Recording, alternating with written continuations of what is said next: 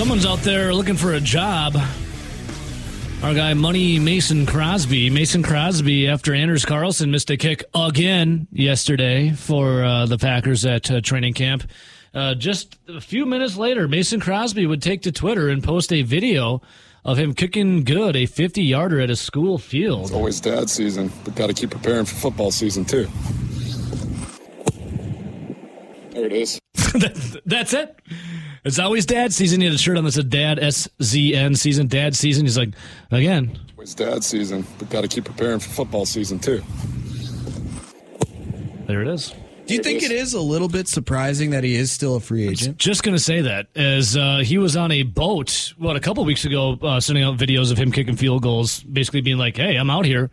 Come get me. I do think it's a little weird that he's out there because he's really good at what he does. Outside of a season and a half, Mason Crosby was really good for a long time. Yeah, and man. now he's not the Mason Crosby of old. Like he's an older version of Mason Crosby, but uh, even last year, Mason Crosby from, you know, roughly 52 and in was pretty automatic.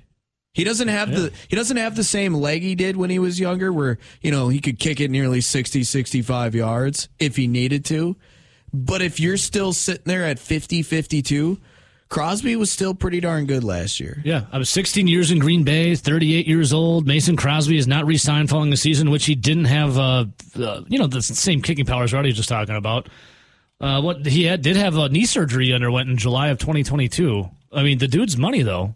Uh, Mason Crosby's good. I know, like Grant Bills is on a mission to say, who cares about this kicker missing kicks in uh, preseason and training camp? Well, it's like how many games are either decided by a field goal or an extra point? You see it all the time. That's the NFL. See, I don't think it'll matter really this year. If you're a fringe eh, playoff team and you make the playoffs or not, I get it. If that's you knew you kind of weren't really a contender and you, this was a rebuilding year, why you wouldn't bring them back because of the money. But where I think you could potentially run into problems is if you get rid of Mason Crosby, say he does sign somewhere else, or say, you know what, I'm officially, I'm done, I'm walking away.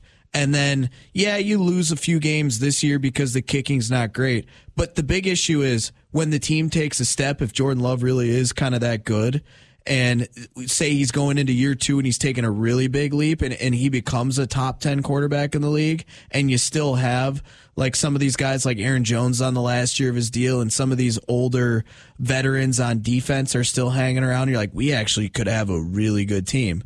And then it's you're stuck with Anders Carlson year two when you're actually trying to win and compete and be like, F. Yeah. This guy stinks. I'm trying to figure out. Um, this is the first article. This is from last season at Week 15. Uh, the NFL had seen 133 games decided by eight points or fewer. Uh, the most one possession games through 15 weeks in league history. As well, look at the Vikings for example. Last year, Rowdy, they were the luckiest team in the NFL. They won so many games uh, by a one score margin, and they had a negative point differential. So many games have come down to. I mean, how many times have you seen where just missing an extra point bites you in the ass? Well, well, the Vikings were such a such a crazy story because you can go back and I just remember it's like, man, these this these guys just keep coming from behind. They're pulling like rabbits out of their ass, horseshoes out of their ass. Like, how are they finding ways? Remember, uh, it was they were playing the Bills, and it was like the Bills were one of the better teams in football, and they were expected to be. And then the the Vikings come out of nowhere. They play a good game, but they get like this miracle catch from Justin Jefferson, all for for Kirk Cousins, you know, to to try and quarterback sneak it from the one, and it gets stuffed. And it's like finally their luck their luck has run out. And then Josh Allen fumbles the snap in the end zone. It's like, are you wild. effing kidding me? With 30 seconds left, all they had to do was get it out of the end zone, and this team again The game's found unbelievable. their lucky horseshoe or their rabbit foot. It's unbelievable. Really? But then the year before, the Vikings lost like almost every single close game possible and they had like one of the worst records when it came to single digit games or single score games and they were still like 500 Yeah. And then it flipped on its head and they were one of the better teams in the NFC outside of the Eagles and the the Niners Like um, some people making the case of like, don't worry about Anders Carlson or you know why? Like you got to worry about everything in a football game. Remember when the Packers uh, trotted out you know before Rich Bisaccia? Who was the bum before Rich Bisaccia? It was uh, he made it to the he was fired right before the Packers. Mo Drayton. Yeah, Mo Drayton. remember that? Remember how terrible that special teams unit was? Now, I'm not saying the field goal kicker, but just the special teams unit as a whole. That cost the Packers so many. That cost the Packers games. That game against the Bears with the special teams. Hell, in the playoffs against the Niners, the the special teams screwed it. The Packers let Mo Drayton hang on forever. He was terrible Do at you what he did, before- and it bit him in the ass. Do you remember who it was before Drayton? It was um Mennenga. yeah, Shawn Mennenga. Mennenga. He'd suck too. So you look at the Packers who would hang on to Well, doesn't it make sense? Mo Drayton was one of his guys. Mennenga's guys. And Mennenga stunk. And then, if I remember correctly, Mennenga was a Ron. Was it Ron Zook? Yeah, I think it was Ron and Zook Ron guy. Zook, obviously, outside of Yeah, uh, it- a also- few years at, in Florida and then at Illinois, he stunk. They always would hire from the same tree of the bum before him, and then it continued to be a problem. Uh, the Packers special teams got so bad. You're like, how is this like possible? So you look at what potentially is a problem right now, and to say that you should just ignore it and it'll be fine is completely absurd. We've seen the Packers do that in past and bite 'em- bit them in the ass every time. I just think they're looking. They just know that if they, I, I feel like the Packers are in the place, like front office wise and coaching, uh, head coach wise, where it's like, hey, if we make the playoffs, good on us. If we just show that we have promise and we have some skill, that's kind of where we're at. If we slightly miss the playoffs, you know, we're kind of on our timeline. But if they go and win like six games, seven games, maybe four, five, like then it's then it's a disaster. But I think where they're at, they're not necessarily caring if it comes down to winning or losing a few games here and there, as long as they're showing progression with Jordan Love and and some of the younger guys on the football team. They can come to the fans and say, "Hey, see, we were a fringe team. We were saving money, shedding salary, getting rid of some of the old guard like the Rodgers and the Crosby, and ultimately probably Bakhtiari in the next calendar year, and we were getting our our salary cap back in in place." Growing these young players. Now, year two of Jordan Love starting, this is where we go. Well, if that's the case, I would say, well, you're completely inept for what you did, uh, knowing that it was a problem with the field goal kicker and did nothing about it under the guise of we're just growing. It's like, you, it's, I don't know. Uh, line two, good morning. Hey, this is Bill. Hey, Billy. What's up, Bill? Tell you what, I'm just trying to figure out how do do people really think we're going to compete when we've got 60 million in dead cap space? I don't know. Almost, a, you know, over 25 percent of our salary cap. I mean, isn't this year just to play for next year? Realistically, I mean, I love the idea of uh, getting to the playoffs and a fringe playoff team, but we got Joe Barry and So 55 realistically, what's this year? The Jordan Love prove it year. Yeah, that, I think that's exactly what it is. And if you if you're a fringe playoff team and you make it, that's that's a that's then, a good Then you're season. playing with house money. yeah. Yeah, I mean, it's this is about this is about you got to get through this year, and they're just trying to get through this year. And I would love them to sign Mason Crosby, but I don't feel like I think Goody's looking at it realistically. And what is Jordan Love? I mean, the guy's paid twenty million, and he's had a couple of good series this year against scrubs. And everybody's like, "Oh my God, we're a fringe playoff team." Maybe we are, maybe we aren't. Right?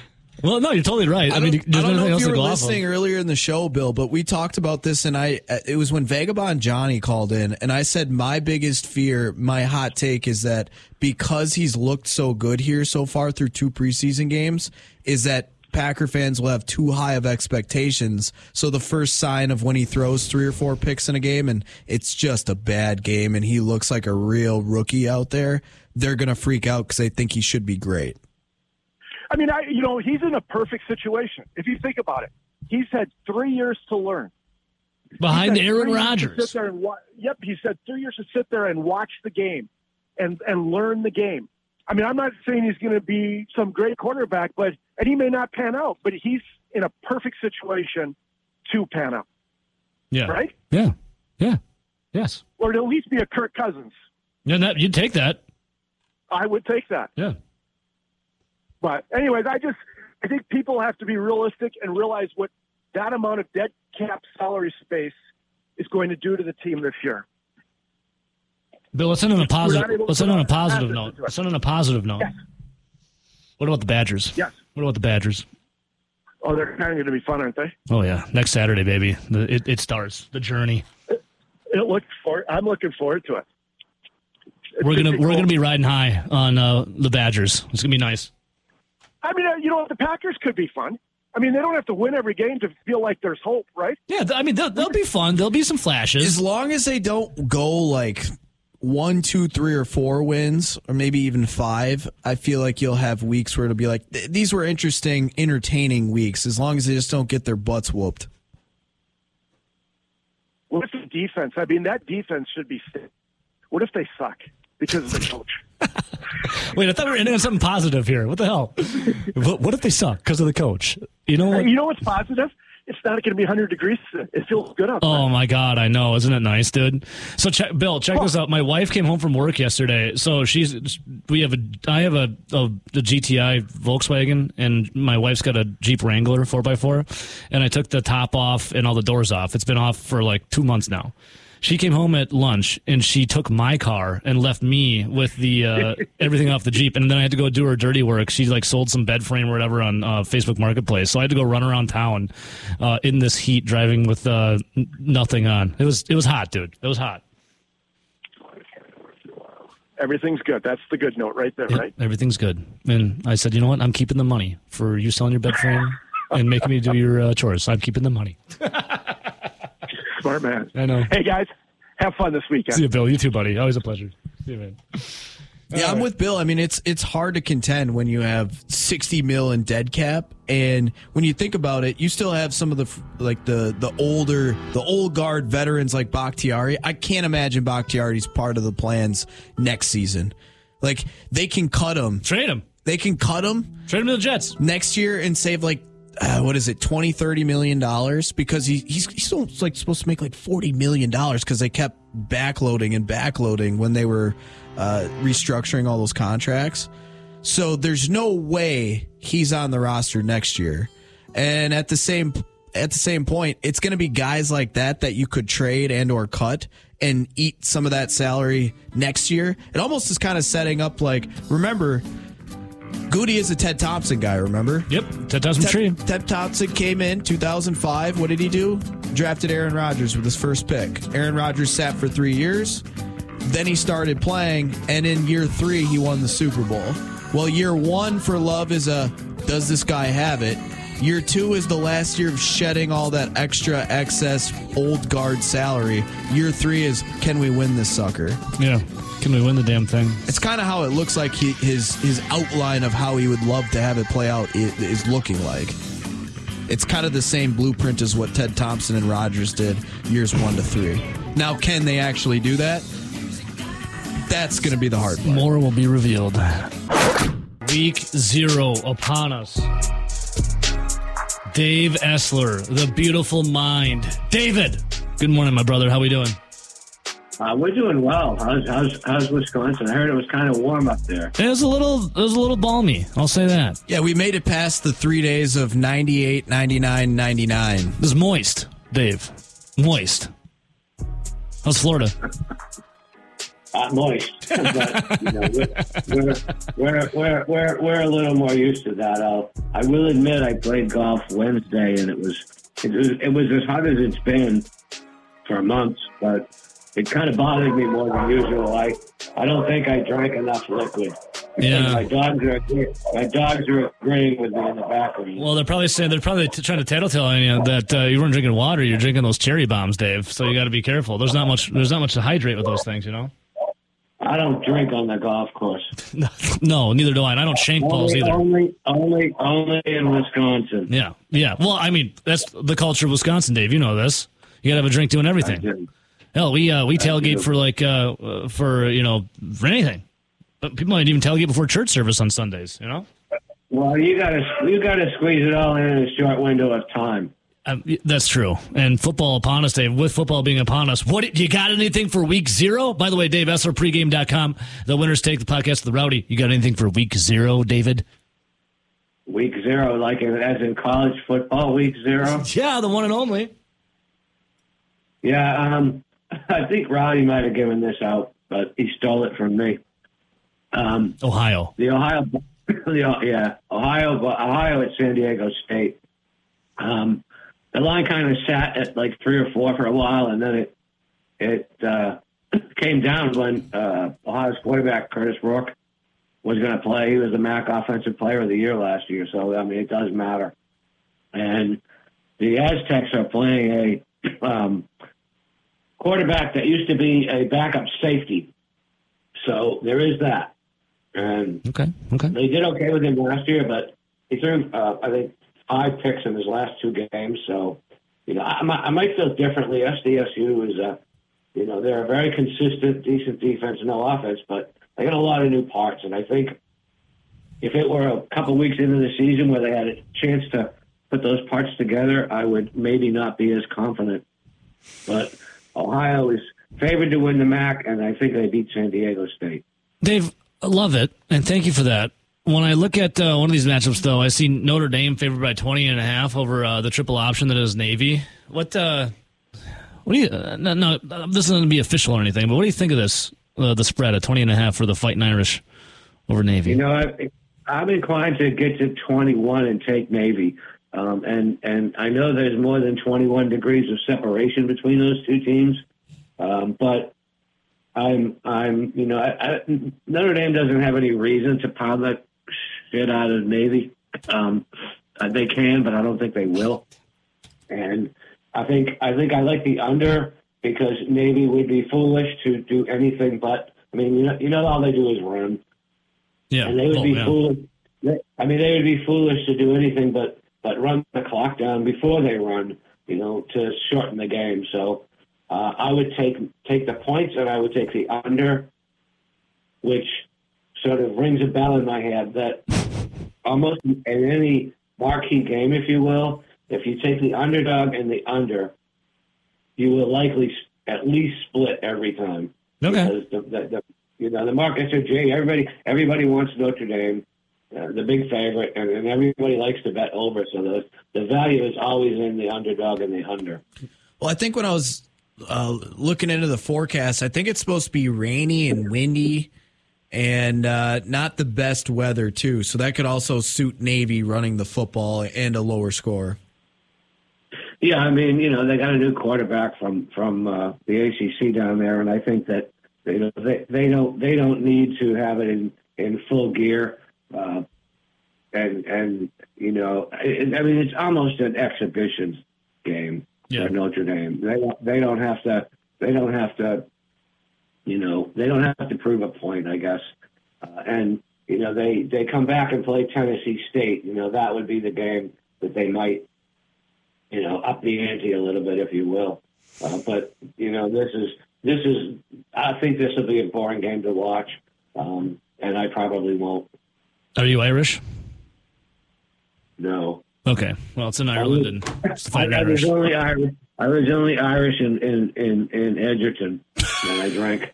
And on St. Patrick's Day every year, Dave. Don't forget yeah, that. uh, I don't know. I mean, that's that, that, that's Irish in Edgerton. Essler sounds more German. Dave. Um, I, I believe there is some German heritage in there. Um, maybe that's why I do have a temper.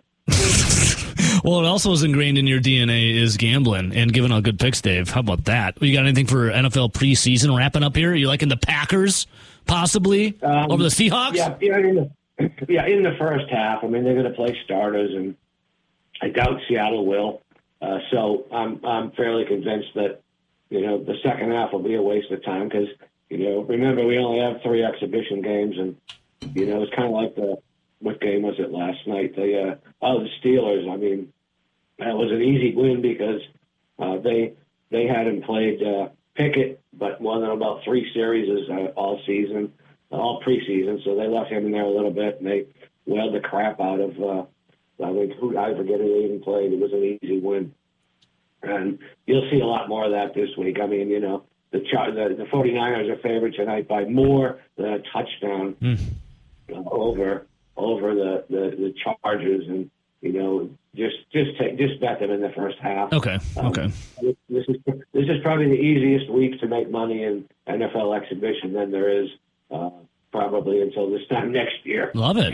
Hell yeah. Making that money. Dave, speaking of making money, uh, I do have one question about we got to keep the tradition alive, right? The WNBA. But before Yeah, that, I know. I think I think we're I think we've still only got one loss. yeah, we do. I, I, You're killing it, uh, dude. well, you, you would- know it's your it's your money. You are the man. Um, you are the master. But bef- before the WNBA, do you have anything on a Major League Baseball? Real quick. Uh, I could go through a lot of things on Major League Baseball. I mean, you know, Miami and Washington, uh, Garrett's minus 200. You know, uh, are they better than Washington? Yeah, but the only time Garrett was minus 200 this season, they lost. So I would take the, you know, I would take the Washington run line. I take the under in the in the Cubs and, and Pirates game. You know, two mediocre offenses and, and two good pitchers. Um, I, I like the over in your Brewers game. Mm. Um, I don't like Darvish on the road, so I think Milwaukee probably gets to him. Hell yeah. I mean, uh, Arizona Arizona's pretty heavily favored over Hunter Greene, probably for a good reason. Um, you know, there might be a time to bet against the Braves on the road. Uh, San Francisco's not that bad. I like Logan Webb. I could see taking them on the run line. Um, Tanner Bibee for the Indians is, uh, you know, Bassitt's good, Toronto's good, but um, Bibee at plus 140. Uh, I don't think I could pass that up. Um, anything else you want? Uh, no, I mean my cup overfloweth right now. What I do want though, Dave, is that WNBA bet, baby. Let's go. I'm fiending. There's only one. There's only one game, so this one's rather difficult.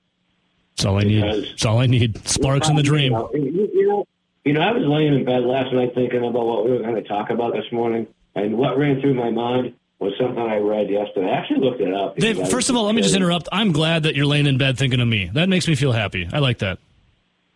Um, we can go down that rabbit hole if you want.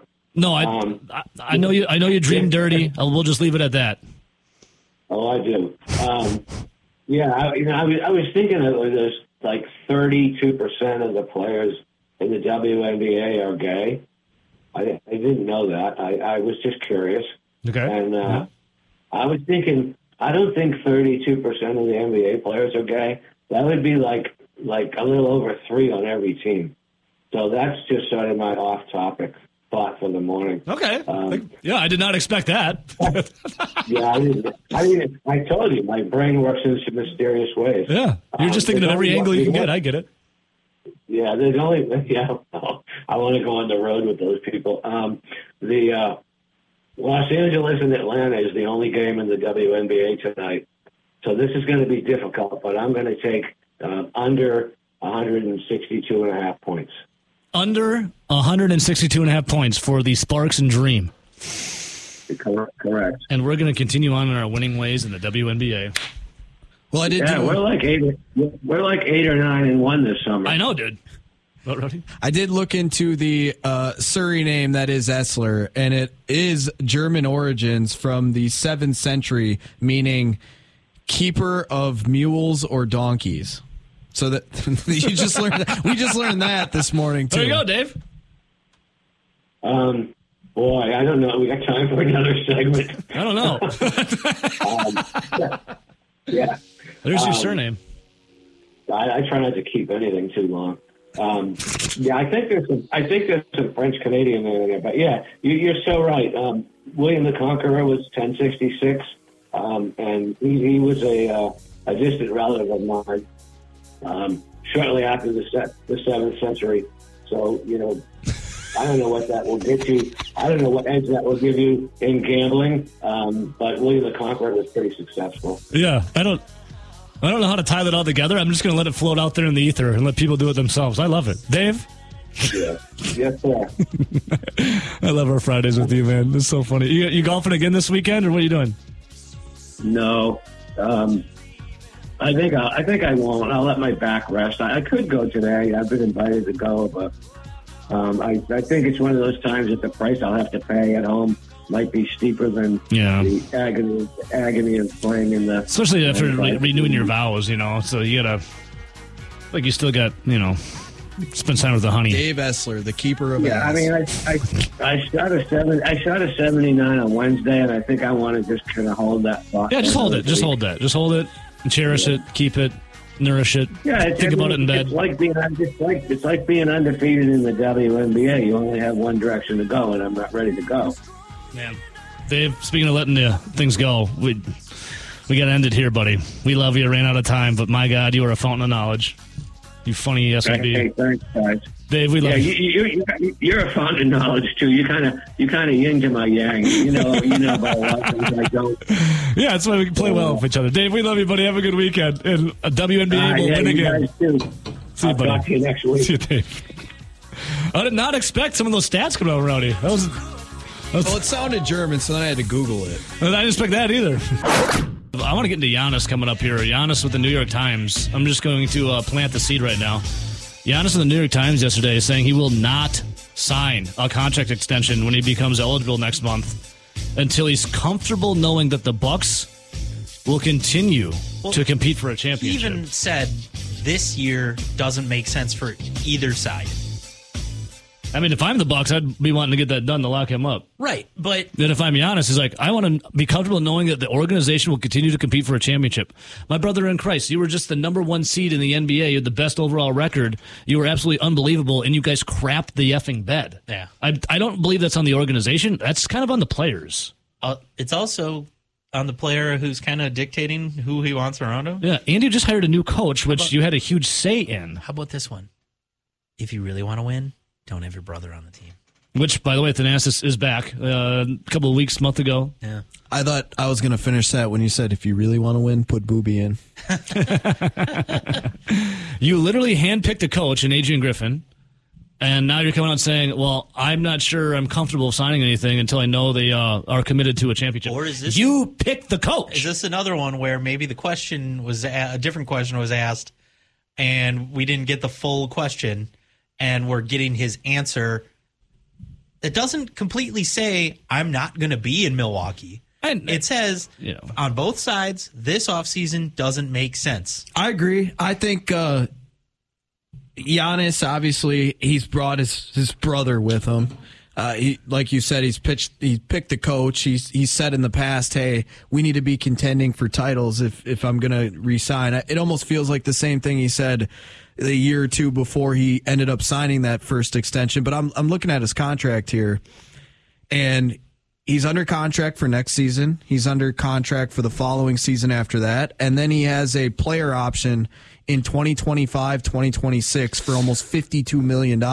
So you got at least two years. But, but in general, look at what they did with the Lopez's, the Holidays, all the Middletons. All those guys have deals that are two to three years, which almost coincide with how much longer they have Giannis under contract. Yeah. So I think he's more questioning where are they going to be after, After those that. two years because all these guys are going to be gone. It's going to be a new crew. So we're just planting the seed right now. We'll get more into it a little later. a little trouble brewing in Milwaukee. Not the Brewers, the Bucks. Giannis Antetokounmpo having a interview with the New York Times was published yesterday, and the two-time MVP said numbers-wise, it doesn't make sense for him to sign an extension when he becomes eligible next month. And he needs to be comfortable with knowing that the organization, the Bucks, will continue to compete for a championship. He said next summer would make more sense for both parties. Even then, I don't know, said the Greek freak. So that I would not be the best version of myself if I don't know that everyone's on the same page and that everyone's going for a championship and everyone's going to sacrifice time away from their family like I do. And if I don't feel that, then I'm not signing.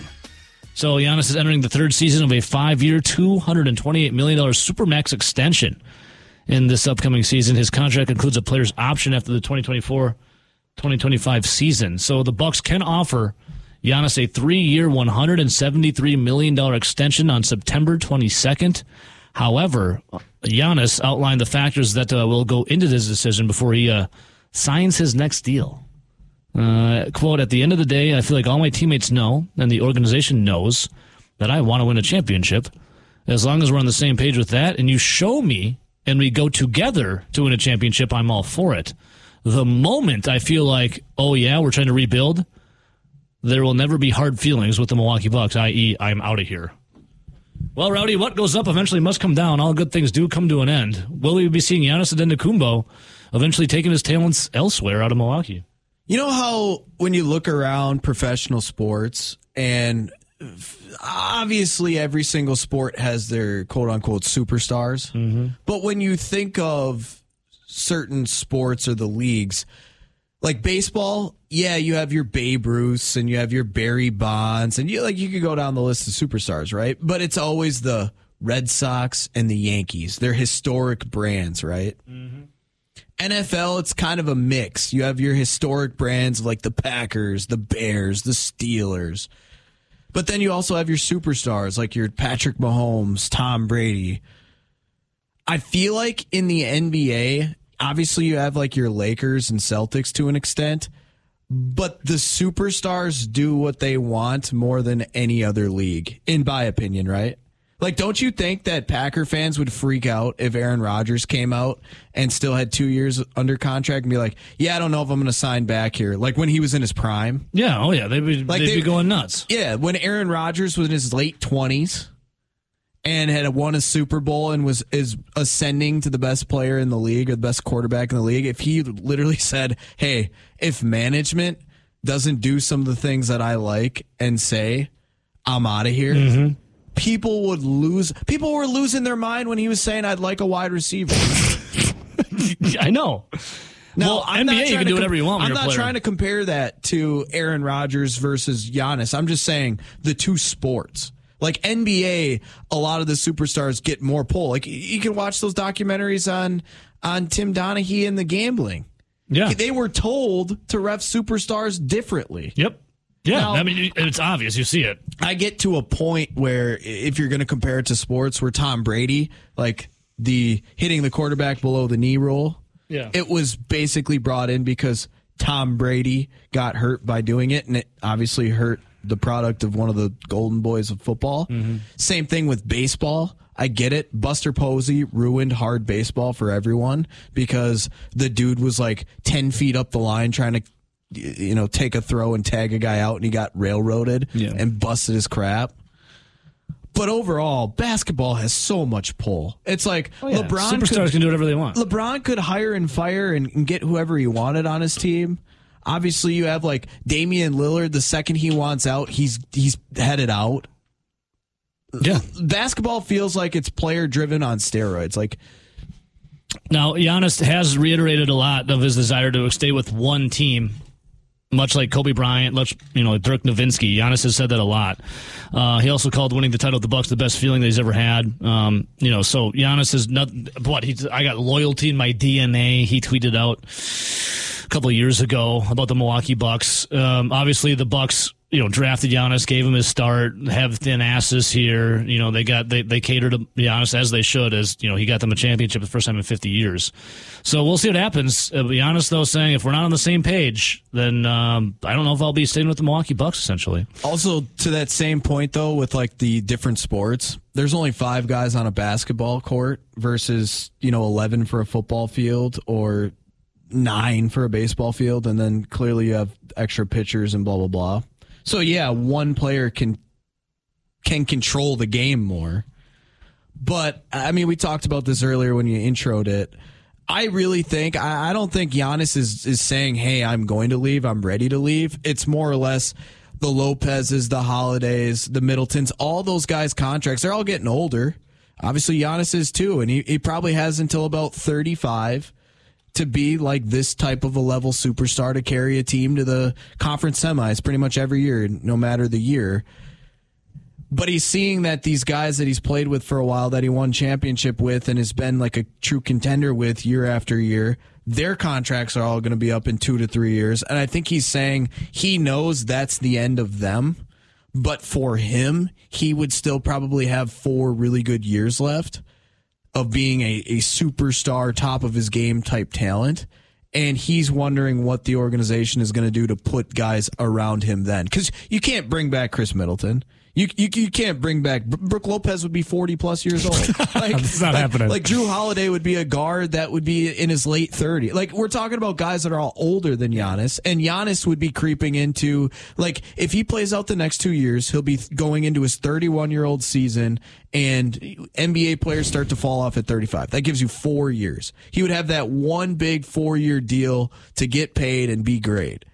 Middleton's older than him. Yep. Lopez is way older than him. Holiday's old. Like all those guys are going to be gone. I think he just wants assurance, saying, "Hey, we're not going to go back to just being Giannis and the rest of the Bucks. We're going to try and eh, commit to getting some players, whether that be like a Damian Lillard type player that wants out of his you know franchise. who else is older than him too? Thanasis. but yeah, I think it's got to be like th- they got to like give him the confidence that if there was a Damian Lillard type player that wanted get him. that they would go get him because we need new blood, we need new talent. We can't we can't keep these old guys here for much longer than what they're already under contract. I'd for. also retort to Giannis being like, dude, you just handpicked a new coach. Uh, Apparently, we're giving you a lot to say. You just handpicked a coach in Adrian Griffin. So, you know, we're giving you some stuff. But, you know, it's Giannis. He's a super nice guy, and he, he plays the game a little bit. He just he just wants what's best for him, and hopefully that's with the Milwaukee Bucks. Uh, line one, good morning. Yellow. I hear you. Line one. Hey, it's Hey. Mike Emmett. Hey, what's going on, brother? Mike? Hey, how are you? Yeah. What's up, dude? hibernation. You know, I'm out of my uh, summer hibernation with baseball that I don't really watch very much. uh, football is football is the king of sports, and it's back. Yeah, baby. Uh, and and real quick on the Giannis thing, why wouldn't why wouldn't the Bucks do, or at least try to do what he wants? Um, like you said, you want him a championship. He's a very loyal player, um, but he's right. If it's not if it's not what's best for him, yeah, I mean, Rowdy said it perfect. It, the NBA is just a star-driven players' league. yeah. Uh, the players have way more pull than any other league, and you have to think about the fact too that the NBA is completely international now. Um, most of your star-driven players are coming internationally, and if you look at like compared to football, I mean, football, what are they? They're pulling from college football. That's it. Um, and half of the league is undrafted, so it, it it's just not nearly as star-driven as the NBA, and you, that's just what you're going to get with stars. Yeah. Um, so I, I mean, made some really good points. I think that they just, you know, kind of somewhat cater to Giannis and try to give him what he wants. And if they can't give him what he wants, then he might move on, you know. And I think that's just something you have to live with reality wise. At least we got that championship out of him, you know, if that's the case. And if we never get one again, we still got that one. There's a lot of superheroes for our sporting teams that we uh, cheer for. I'll go back to the year of 2008. A Herculean performance. Hercules, Hercules, Hercules. A guy named CC Sabathia put the Brewers on his freaking back. He went to 11 and 2 with a 1.65 ERA, working frequently on three days rest. Brewers a complete game effort in the finale for a 3-1 win over the Scrubs. That clinched the franchise's first postseason berth in a generation. Oh, well, guess what's happening today at American Family Field? CC Sabathia is returning to Milwaukee and going to be waving hello to everyone for the 15th anniversary. CC Sabathia, the anniversary already of the 2008 playoff run. What a time Man, 15 years ago. as a Milwaukee Brewers fan. Yeah, that might have arguably arguably been about the three best months you'll see from a pitcher. Unbelievable. In fact, here is CC Sabathia. I don't think an organization would let anybody do that, you know, these days. Um, just from health wise. I mean, I think for me, I felt good. You know, I like I, I, I was healthy. I felt great, and um, you know, there's never a time in in in your career where you feel like where you know you're going to win the games. Like I knew I was going to win those games. There- You know, it, like never a time in my career where I knew I was going to go out and win a baseball game. There's I never felt like that. So I'm like, I want to pitch as many days as possible. Like I'm healthy. I feel great. Like we need this. Our team is, you know, on the run. We're having fun. It was a great group of guys. And, um, you know, I was, I just, I felt obligated and, and to, and compelled to do it. The only thing I never got tired. I just got mentally, it was exhausting because, you know, you wake up and every two days it's like your day to pitch. You know what I mean? So going through the routine of like my pitch day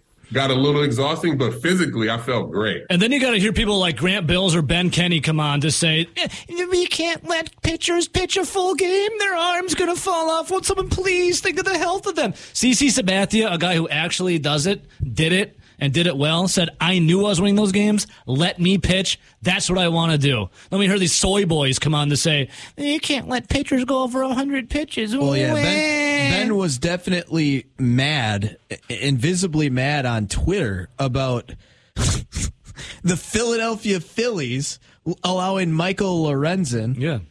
to throw 124 pitches, throw the no hitter, the biggest moment in his baseball career. Imagine if those betas were in charge of the Brewers. We never would have got a CC Sabathia moment moments like that. Well, here's the thing. It's like, okay, well, he's not going to be as good the next time, and he, he could get hurt. And he, eh. Well, here's here's the deal. The guy throws a no hitter. It's the best moment in his life. The next start, he's probably not going to be as good just because the public thinks he's going to be great, and he just worked the, the most he's worked on a on a you know a, a day in general. So they get to have their moment. Us as betters get to fade them the next start. We get to have our moment. It's win win for everybody. Yeah. And um, but yeah, I mean, looking at CC Sabathia, Unbelievable. the dude walked away from baseball with 251 wins. He hit that. See, back in the day, it used to be like Hall of Famer, right? Roger Clemens. Uh, I know he's not in the Hall of Fame, but Should like be. Clemens, Maddux, uh, Glavine, all those guys, 300 wins. That was like The the, you had to get to 300 wins. Yeah. 300 was the mark. That was like, that's how you you were a beast. Yeah, that you were the starting pitcher going into the Hall of Fame if you could get 300. Yep. Well, CC Sabathia is clearly not from that Maddux era, uh, Clemens Johnson era, but he got to 251, Hmm. and 250 is a big number out there for these generations that are post 1990s. Yeah. You know what I mean? Yep. Like he's a Hall of Famer. Now you're looking at guys in like some of the the generation here. It's like Clayton Kershaw. I think he's slightly over 200 wins. He's one of the best pitchers from this generation. And then you look around and you're like, well, who who else is going to get to even 200 wins? CC got to 250. Yeah. I mean, Wayne Wainwright is at I think 198, and my God, has he been bad this year? And I I hope that Wayno gets to 200 just for his sake because he he'd been a really good player for a long time. He's at and, 198 right on. and Yep. look at his numbers this year. He's bad his in practice. war his war this year is minus 2.6. yeah, he's he's been batting practice. Yikes. And it didn't help. ERA is 8.61. See, he was one of the guys that was actually pitching for the World Baseball Classic, and he hurt his groin really bad in the World Baseball Classic and didn't start the season on time, hasn't been the same. But yeah, he's been batting practice this year, but I hope he falls into two wins so he can say he got to 200 because it's just, you don't see it at all. And these guys, you look at the Brewers staff, it's like, look at Corbin Burnes. Corbin Burnes is almost. they're pampered. Eh, Corbin Burnes, what, 29 years old, going on 30 here, coming up in a year or so? Yep. How many wins does he have in his career? I honestly I don't know off the top of my head. Maybe fifty. Corbin Burnes has 44. Exactly. he ain't getting to two hundred. No. He's already happening. he's already halfway through his career and he's at forty four. Well, it's so funny to me is like back to CC Sabathia and what he accomplished for the Brewers. Th- that was one of uh, I wasn't alive in 1982 for the World Series, but what you saw after 26 years not being in the playoffs as CC Sabathia literally putting the team on his back, it was must watch TV. And the fact that you know you let a pitcher go out there and do what he's you know paid to do, and he's like, I'm winning those games. You'll never see anything like that again because everyone's too scared to let pitchers pitch now. Well, it's and it's not that Corbin Burnes is isn't as good of a pitcher as CC Sabathia. I mean, Corbin Burnes is as nasty as they come when he's on his top stuff too. It's just they yeah, like you say, they, they don't let these guys be as good as possible. I would love to hear Grant Bills or Ben Kenny, and Grant hopefully will be in here sooner than later. I'd love to hear these guys, ex- like, because I guarantee you, like, they're worshiping and loving the ground that CC Sabathia walks on. Like- but they contradict themselves as soon as they get on air. Like, well, we can't let a pitcher go that far. That it's just inhumane. like you- clearly when you look at some of these guys, and we'll talk about just Brewers gone by, like CC Sabathia is a Hall of Famer. Like you have Zack Greinke it was an absolute stud for a decade plus, and Corbin Burnes is a stud. Who knows how long he ends up playing? But you know, say he finishes out his career in his late thirties. You know, he had good 10, 15 year run. He's a great starting pitcher. Those guys, when you start comparing Greinke, Sabathia, Corbin Burnes, you talk about top of their game stuff, like just the stuff in general. If you had to win one game, who would you want? Like you're splitting hairs between CC Sabathia, Zack Greinke, and Corbin Burnes because of the talent they have. But you think about some of the other guys that the Brewers have had that have been good pitchers. Like we'll just say because it's around the same time, like um, Shaun Marcum, who had a couple good years, or Yovani Gallardo, who was an ace for the Brewers. Like those guys clearly aren't in the same class as the Yeah, CC no. Sabathias and, and the Corbin Burnes, even for their best years. Mm-hmm. But that's kind of been outside of a few of these guys. That's kind of been the going rate for starting pitching in Milwaukee. That's why it's such a big deal to lock down starting pitching, and it's going to absolutely suck when Corbin Burnes walks, and maybe you get to keep Woody. Yeah, yeah, yeah, totally. Well, Rowdy, we harken back to the good old days. Fifteen years we're celebrating today at American Family Field. Um, I a- remember there was an interview that CC did after he left Milwaukee, and he signed with the Yankees, and he signed for a huge, huge deal at the time.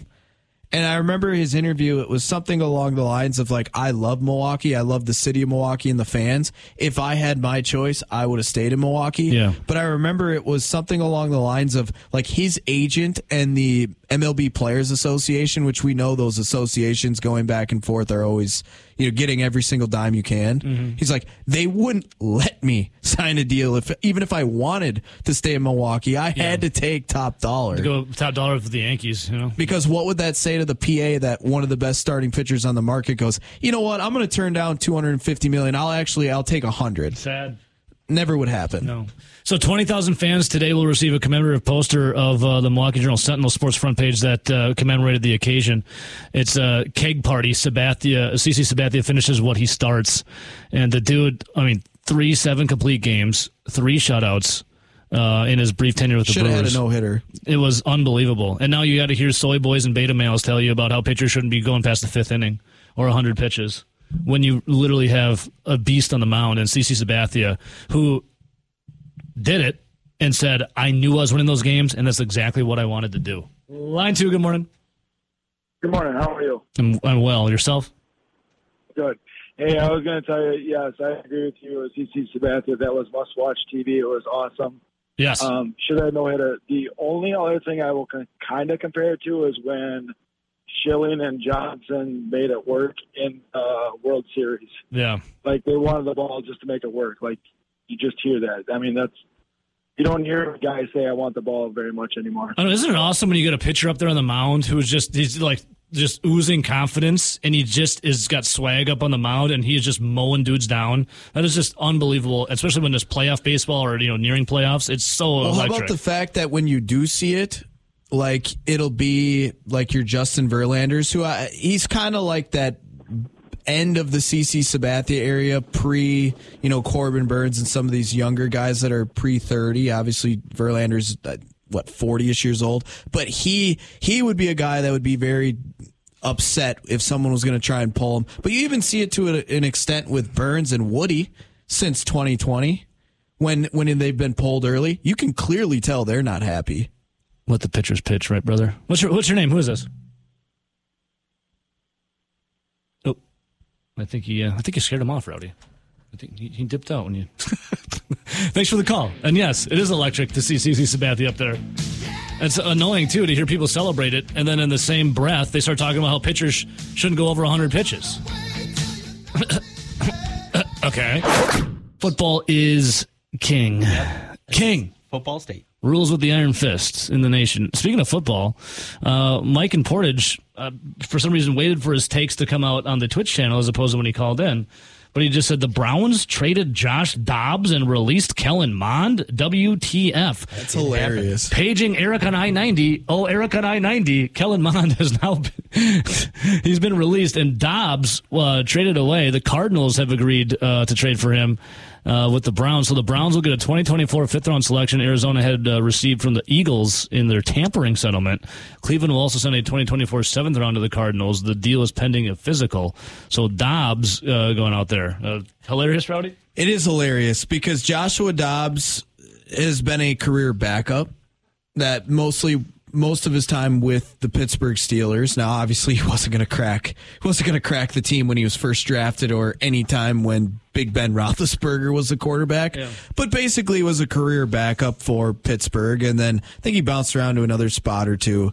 But yeah, I mean, he he's basically backup insurance. But I think the fun, the funniest thing is with Kellen Mond is Kellen Mond, a third round pick out of Texas A&M for the Minnesota Vikings, and you have the Mike Zimmer comments. Mike Zimmer comments about. Yes, I don't need to see him. the- I see him every day. See him every day. The season's over. Are you gonna, you know, this? You, you guys basically your season's over. You're gonna get a look at Kellen Mond with uh, Kirk Cousins. 'cause You don't want to get Cousins hurt here. It's, it's your season's over. Not particularly. Uh, why? Why is that? Why don't you want to get a look at him? I see him every day. Yeah, don't need him. Clearly, he's not good.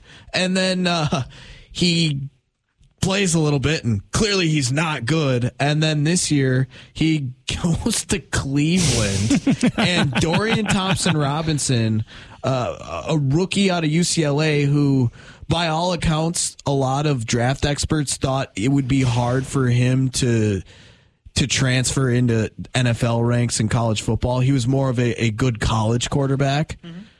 Well, he's played pretty well, and he has obliterated what Kellen Mond is. I, I you know, I'm talking to Dave Essler and some of the guys, and he's talking about how they don't even know if they want to bet Cleveland in a in a preseason game they kind of like because they know Kellen Mond is playing the second half. Ooh, They Kellen don't have to Mond. worry about that anymore. Well, you you like look at the fall that he has had. Uh, you know our guy Thor Nystrom from Oh, did he ever have a rise? He was decent at Texas A&M, but Did he have I. I guess the rise in Minnesota Viking GM and fans' eyes.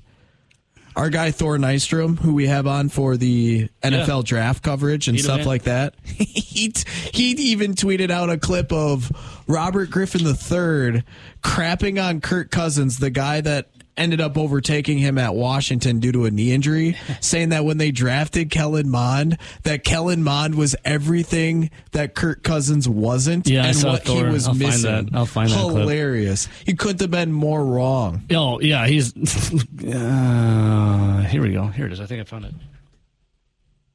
Come on. RG3 is suddenly busy all of a sudden. Kellen Mond, Robert, what do we think of the player here? And then going to a situation where in training camp, he's going to look more physically impressive than the starter that's standing there at Kirk Cousins. What do we think about the spot for Kellen, too? Uh, yeah, I can tell you right now, number eight in Minnesota is probably not real happy right now uh, because Kellen Mond represents exactly what he doesn't do well, right? Kellen Mond's the, the big physical quarterback. He can run it, throw it all over the field. Um, and I don't think that that's something that number eight is able to do uh, in Cousins in Minnesota. Um, but I think that's what the coaching staff and the administration is, is looking for. I'll just pause it because that's hilarious. That's funny. And now he's been waived. He's See, out of the league. And now, obviously, this is this is uh, right after the draft, so it's all speculation on what these players actually can be. Because I know that there's clips out there of Merril Hoge, who back in the day was talking about how Brian Brohm was Aaron Rodgers is now an afterthought. Brian Brohm was drafted to come in here and be the replacement for Brett Favre, and he thinks how Brohm's going to be great, and Aaron Rodgers is now the dud. How big was his tie knot at that point in time in his career? Well, this is the thing.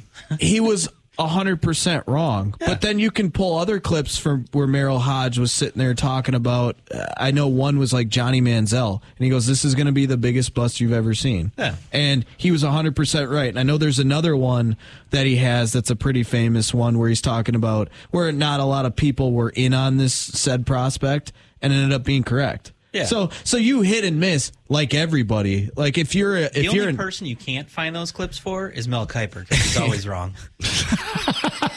Good air, though. But yeah, Oh, that's that's the thing. Oh, like yeah. it's a Oh, yeah. crapshoot. If if these guys really could hit at the way that they would, these drafts and your teams would be so much better. But it's just uh, not possible. Yeah, then speaking of quarterbacks, yeah, Trey Lance, who's on the chopping block now. Uh, and I think the Twins have been checking in on uh, Trey Lance. But Trey Lance, my God, three first round picks and uh, moved up. He's going to start to play The baseball. Vikings? N- NFL's Yeah, so I said been the Vikings were checking in on him.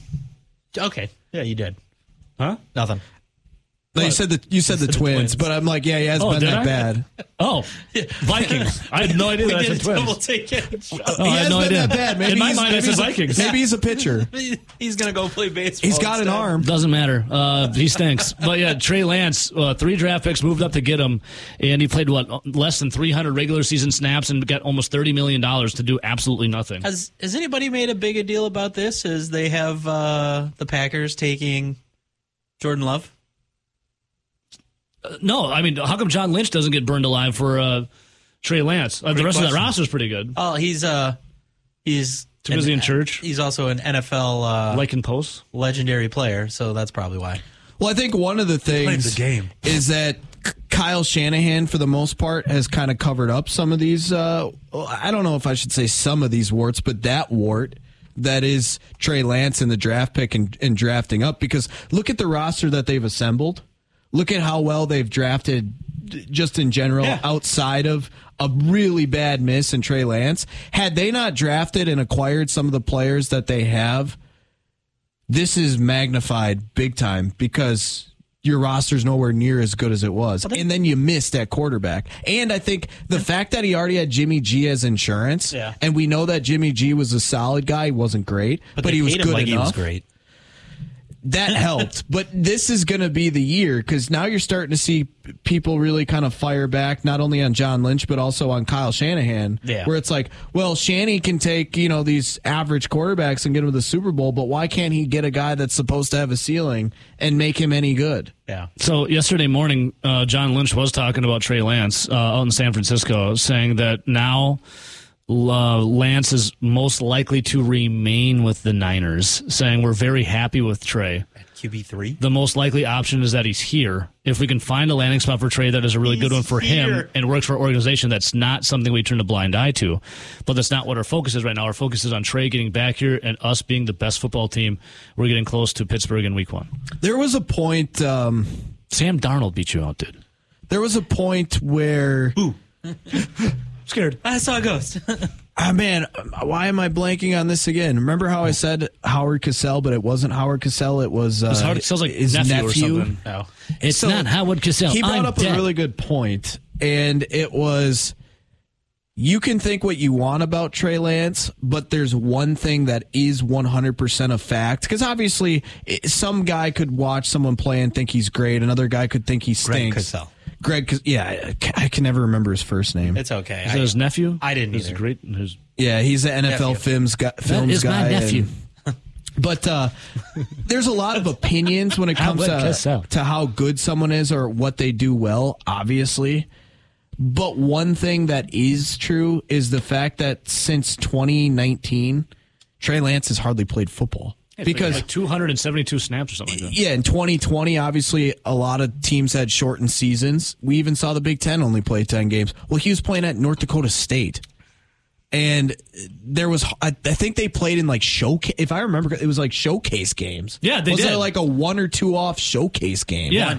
There was one showcase. So showcase it's like, so dude didn't get to play at all in 2020. Yep. Then he gets drafted and, you know, he goes down with an injury. Plus, he was so raw coming out of North Dakota State. I don't think anyone thought that he was going to be a guy that would come in right away, lead a team, be the man and the quarterback. Like Carson Wentz also came out of North Dakota State. Carson Wentz was a more polished, long-time starter with ability than Trey Lance was. Trey Lance was raw, and it was like he had like one year and then one game of 2020 So, of being a starter. Here it is. They played. Um, North Dakota State had a showcase game against Central Arkansas. It was their only. It was the Bison's only game uh, during the fall as the normal schedule was scrapped. Trey Lance went uh, for 149 yards, 15 to 30, two touchdowns, one interception, and rushed for 143 yards on 15 carries. And I'm pretty sure before that, touchdowns on his he only started the year before that. So he had like one year in a game where he was like full time starter.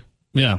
So, so that's not a lot of You're going out on a limb, experience. drafting a guy of one showcase game before you get him. Well, he, it, it was the, the showcase game and then the year before. But again, that's still a guy that's played roughly 13, 14 games of regular season play. And he was already really raw playing against competition that isn't the Big Ten. It's not the SEC. Like North Dakota State will see maybe one or two Power Five type Iowa States and those type of teams in a non-conference season since they became as dominant as they have. But that's the thing. It's like so he hadn't played in a while, and then he gets hurt, and then he's been off and on hurt and inconsistent. But you already knew he was a project. But I think the biggest thing wasn't taking him in the first round; it was trading up and giving away as much as you did. Yeah, Yeah. And and uh, who who do they jump ahead uh, during the draft to get him? They jumped one team, and I remember that team Was it Chicago? was it that might be right because I remember that team saying like we weren't even going to draft a quarterback. Like I think it was Chicago, like, if we- I remember correctly. We weren't gonna we weren't gonna do that, so it was kind of pointless. But yeah, uh, NFL crazy stuff, man. Trey Lance on the move, uh, but does John Lynch get uh, the people? You know, No, because they throw dra- shade at him. Hey, they drafted Mr. Irrelevant, and they knew he was going to be good. What's gonna do? What's gonna happen when Brock Purdy gets hurt and then uh, Sam Darnold's out there and stinking? Is Trey Lance gonna get some? Or are they gonna coax Tom Brady out of retirement and be like, "Hey, Tommy, hey, buddy boy, Come on over, bud. what are you doing? Well, I see I mean, dating another supermodel. You want to come play football again? Wouldn't that be a conflict of interest since he is a part owner of a team? I don't know how that works. Right? He's min- more minority owner of the Raiders now. Did he? Yes, uh, that, is that official? I know, like I know he was gonna felt like that with- was stuff that happened. Yes, yes, yes. Uh, Tom Brady is uh, Raiders. I think that has become So I official. feel like that's the only thing he can do. yeah, he, yep. Here you go. He, he's in. This is from June twenty third. He is in the process of buying a minority share of the Raiders. Uh, I don't know if it's official, but I assume so.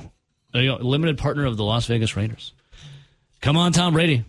Come on back. So I'm looking at um, I'm, I'm looking at this 2021 draft. It wasn't the Bears. Bears selected uh, Fields later in that draft. You know who they went up and got and and jumped ahead of? Wasn't it someone that didn't need a quarterback? It was the Atlanta Falcons who had Matt Ryan, who was selecting Kyle Pitts, the tight end. Yeah, that's what it was. And they're like, Also, Cincinnati already had Joe Burrow, and they were fifth, and we're taking Ja'Marr Chase.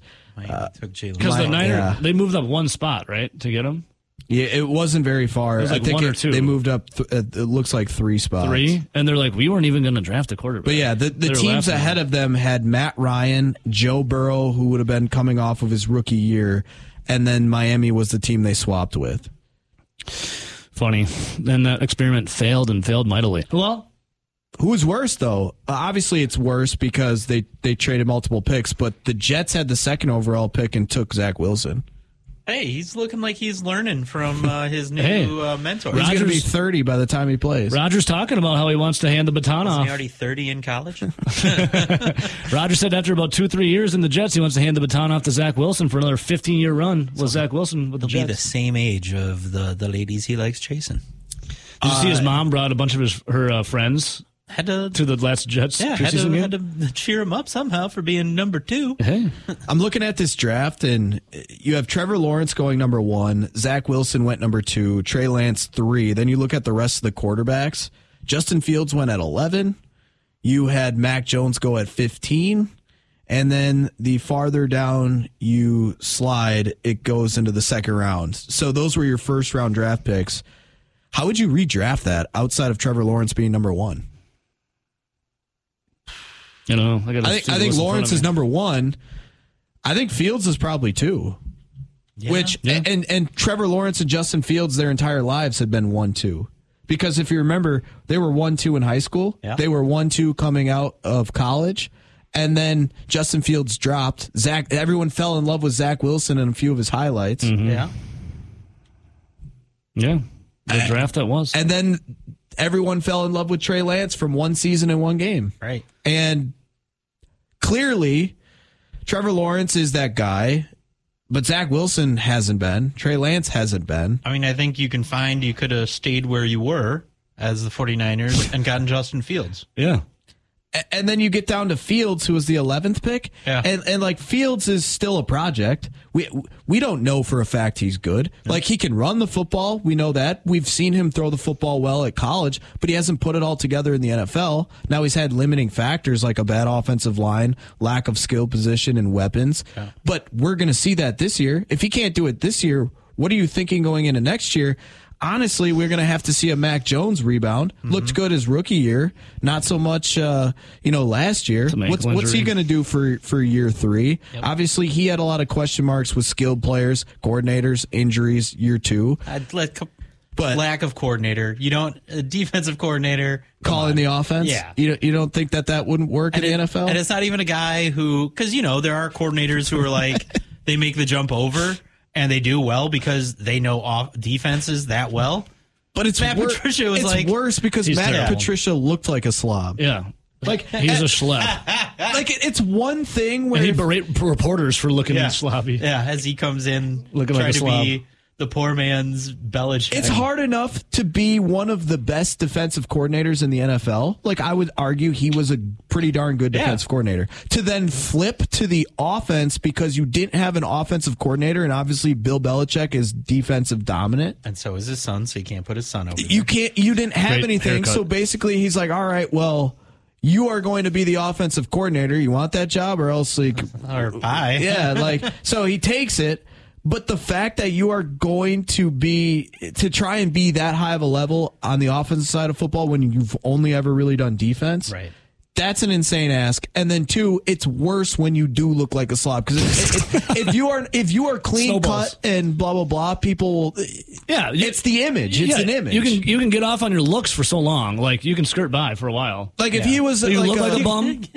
Yeah, when you look like a bum and People then you yeah. coach perceive you like as a bum. and they know you don't know jack about offense, You're a bum. you get kicked to the curb fast. You can look like a bum coaching, or you can uh, coach like a bum. But if you look like an upstanding citizen, people give you a, a benefit of the doubt for a you know a while. It's Bill O'Brien's back there now. So I, I think Oh, it's going to be night and yeah, day difference. Yeah, it'll be Yeah.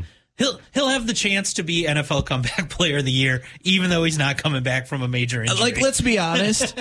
when you looked at Matt Patricia, he looked like a guy who snored while breathing while he was awake. yeah, he's got a, he's got awake apnea. awake. Apnea. yeah, Nice. he he came off as that type of guy. But I mean, you look at uh, their offensive coordinator now, and you mentioned Bill O'Brien. He took a lot of heat in Houston, but uh, Deshaun Watson was pretty darn good at Houston before all the the massage stuff came out. Yeah. And Bill O'Brien, that offense was good. Eh, Now, was there a lot of questionable management? And game management and timeouts and stuff Yeah. like that. Yeah. And was the defense not very good? Yeah. But wherever he's been, Alabama, Penn State, Houston, they've had good offenses. All right. You can question him being a head coach, but he is a darn good OC. And we'll talk uh, some Packers coming up here. Uh, well, some um, some college football. First, uh, line one. Good morning. Who do we got before break? Hello. Yeah. Yeah. What's going on? Uh, well, you guys already kind of touched on this, but I wanted to bring this point back up. Um, question for you: Is this Fuller? Would you rather? Ha- yeah. Hey, Full Dog. How's it going? Good man. Missing you. You handsome bastard. Uh, question for you: Would you rather have a GM that nailed every position but could never find a quarterback, or a GM who really did have a? I mean, I guess he didn't draft them, but he had a good quarterback, and that was figured out. But everywhere else was okay to pretty decent, and he came up short every single year.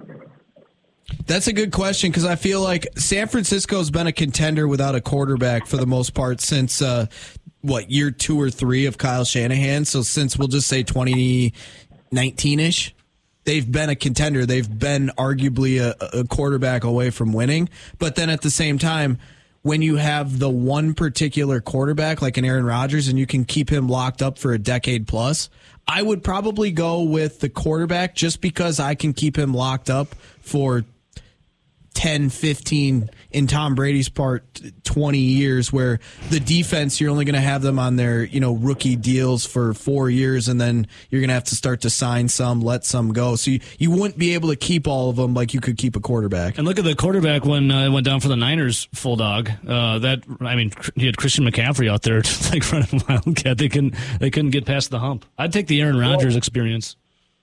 Well, my point is, you've how long has John Lynch been the GM there? I mean, I think since 2017 ish. okay, so six years, seven years. He, he- he's had ample amount of time to try to find a quarterback, right? Mm-hmm. How how is this possible? I mean,